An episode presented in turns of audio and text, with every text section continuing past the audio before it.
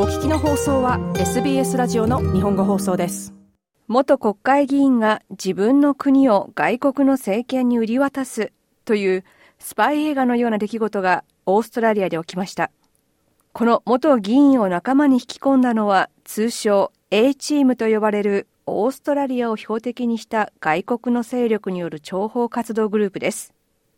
オーストラリアの諜報機関エイジオのマイク・バージェス長官は、この A チームが標的にしているのは、オーストラリアの学者や公務員、政府の請負業者や野心的な政治家であり、その中でも A チームが捉えた大きな獲物はこの元議員だったと述べました。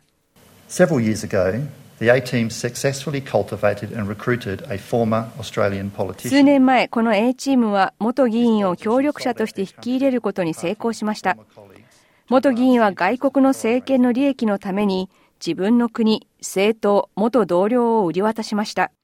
ある時は首相の家族をスパイ組織に加えることをこの元議員は提案しました。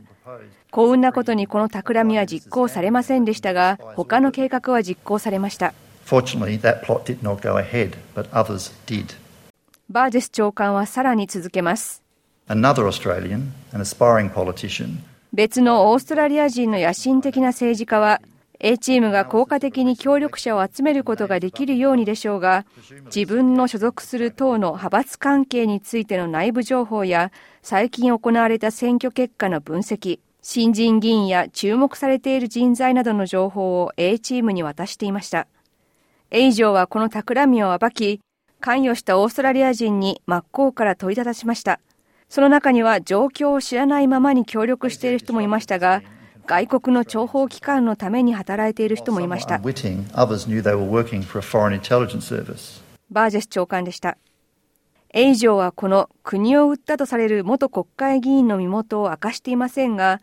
閣僚経験者で元自由党議員のジョー・ホッキー氏は エービーシー に対し、その名前を公表すべきだと述べました。国やコミュニティを代表する元議員が敵対的な外国の勢力と組む。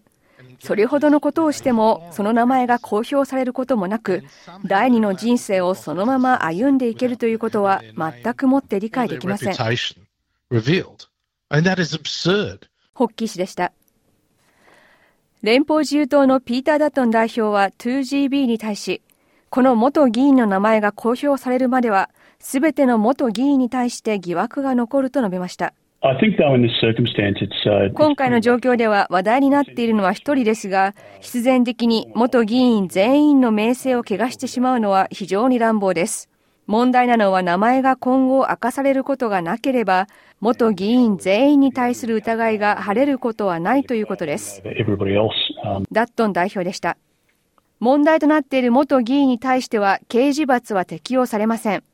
外国勢力による干渉を規制する法律が成立したにせんじゅうはちねんよりも前の出来事だからです。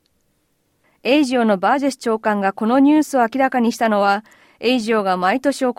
国内の安全保障環境をまとめた年次評価の報告スピーチでした。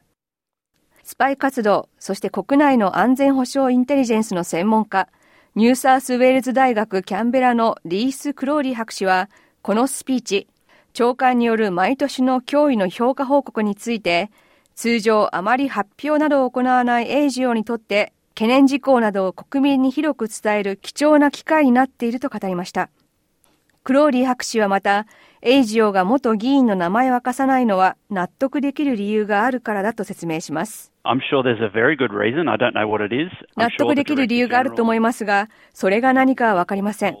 長官が国を売り渡すという強い表現を使ったことで、この問題を長官が重く捉えていることが分かります。また、簡単にこのようなことがあったと公表するとも思いません。元議員の名前を公表すべきだとの声があることを知っていますが、その判断を下せる人は非常に限られています。それは状況のすべてを知っている人、長官とエイジオの上級職員、そしておそらく法相です。クローリー博士でした。エイジオのマイク・バージェス長官は、センシティブな情報にアクセスできる人に対し、国の安全保障リスクを考え、用心するよう呼びかけました。国民はオーストラリアが直面している脅威が現実に今あるということを知るべきで、その脅威はあなたが思っているよりも深く広範にわたるものです。たった一つのキャリアのネットワーキングサイトだけで、推定でいちまんよんせんにんが自分がセキュリティクリアランスを持っている、またはインテリジェンスの分野で働いていることを公にしています。バージェス長官でした。リチャード・マールズ副首相は、脅威に立ち向かうオーストラリアのシステムを信頼していると述べました。脅威については公務員向けのブリーフィングやトレーニングに多大な労力が向けられていますし、国の機密を守るために莫大な努力が行われています。その点で国として非常に堅固に脅威に対抗しています。私たちを取り巻くシステムのセキュリティを私は信頼しています。そしてこの安全を維持していくその一環として、何が脅威であるか目を光らせています。だからこそ私たちは毎年エイジオによる発表を行っています。問題が政府の領域まで及んでいることを知ることは非常に重要なことです。マールズ副首相でした。また自由党の影の内相ジェームス・パタソン議員は、センシティブな情報にアクセスできるセキュリティクリアランスを持っているかどうかは、ソーシャルメディアに載せるべき情報ではないと述べました。世間知らずな行為をする人がいます。リンクトインで自分がセキュリティクリアランスを持っていると公にすれば、実質的に外国のスパイ組織に自分を売り込むようなものです。私はセンシティブな情報を持っていて、それをあなたと共有できますので連絡をくださいというものです。いかなる理由があっても公にする情報ではなく、それを公にするということは、自分自身の個人の利益を国の利益よりも優先しているということです。パタソン影の内相でした。エスビーエス ニュースのラニア・ヤロップのストーリーを エスビーエス 日本語放送の平林純子がお伝えしました。もっとストーリーをお聞きになりたい方は、iTunes や Google ポッドキャスト、Spotify などでお楽しみいただけます。